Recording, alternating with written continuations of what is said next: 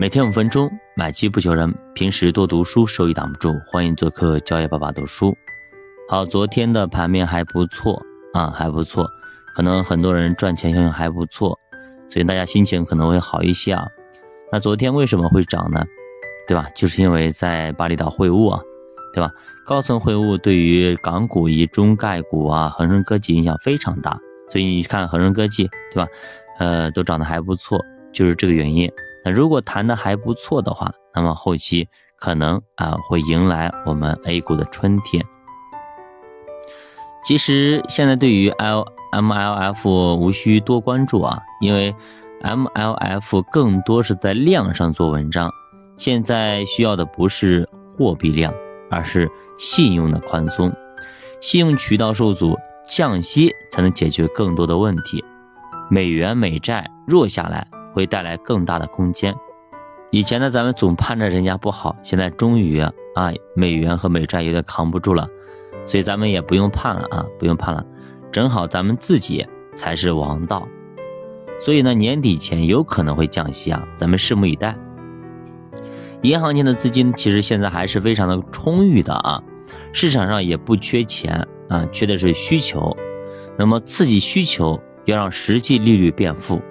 也就是现在老百姓呢，不是说呃，他怎么样就缺钱，他不缺钱，就是不敢花，他全存到银行了啊，存到这个，要么去大部分大部分的客户啊，现在是买了增额终身寿啊，买了很多的保险，买了很多的国债，买了很多的银行的存款，就是拼命的存钱啊，就不花。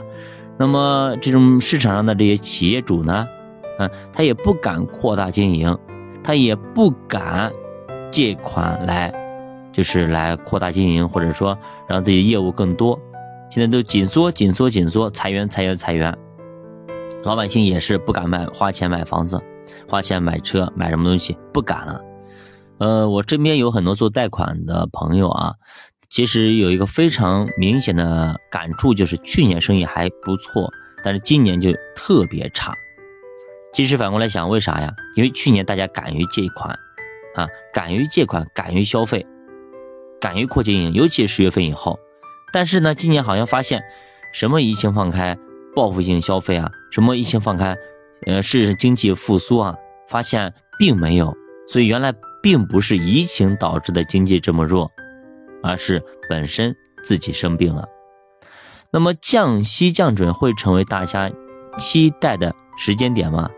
其实呢，这东西呢要看中性来看待这个问题啊，情绪还都是比较悲观的。目前你降息也好，降准也好，都有可能被误读为汇率的贬值，北向资金的出逃，利好效应并不会特别大，对吧？你像昨天啊，刚开始其实大家期期待满满，直直接高开，结果高开以后呢又低走，所以表明大家可能心里里还是有点怕，还是有点怕，就怕自己被套了。其实现在啊，没必要太悲观啊。如果你特别悲观的话，有可能会倒在黎明前的黑暗。咱们别光低头拉车，还要抬头看路。现在的路已经不一样了，到了该做出选择的时候了。因为不仅仅是你一个人在拉车，国家推着你，帮你拉，你还担心什么呢？其实一系列经济数据啊，都陆续的会公布啊。经济是本质的东西，对市场影响是比较大的啊。按照以往的经济刺激逻辑，我们来看一下啊，经济增长的步骤分为以下几种：只要宽政策开启，那么业绩经济都不会太差，肯定会带动经济增长。那么其实早盘冲高回落，缺口补得非常好，成长板块基本都已经过河，沪深三百开始下水，还不错啊，没有想象的那么的不堪。很多东西一旦形成共识，可能就不灵了。最近又开始炒什么微盘指数了啊，这个即使你赚钱了也要小心一点啊，也要小心一点。万一就是你感觉非常良好的时候，就感觉坐轿子一样的时候，你可能啊真的就啊离那个倒霉的日子不远了，小心一点啊，小心一点。好，近两年市场其实都非常偏向于小盘股，大家觉得小盘好，就开始什么炒小盘啦，炒着微创呀，同样的一些编制逻辑，同样的板块，同样的公司，那么逐渐加小盘因子扩充股票，小盘因子演绎到极致，就会发生这种情况，一定要小心啊，小心再小心。那么中美经济错位严重，下一步会回到同频上。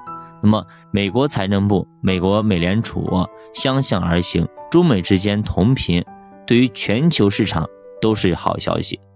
不能够美国一直在加息加息，我们一直在降息降息，所以这是一个非常就是不正常的一个现象，不能这么玩。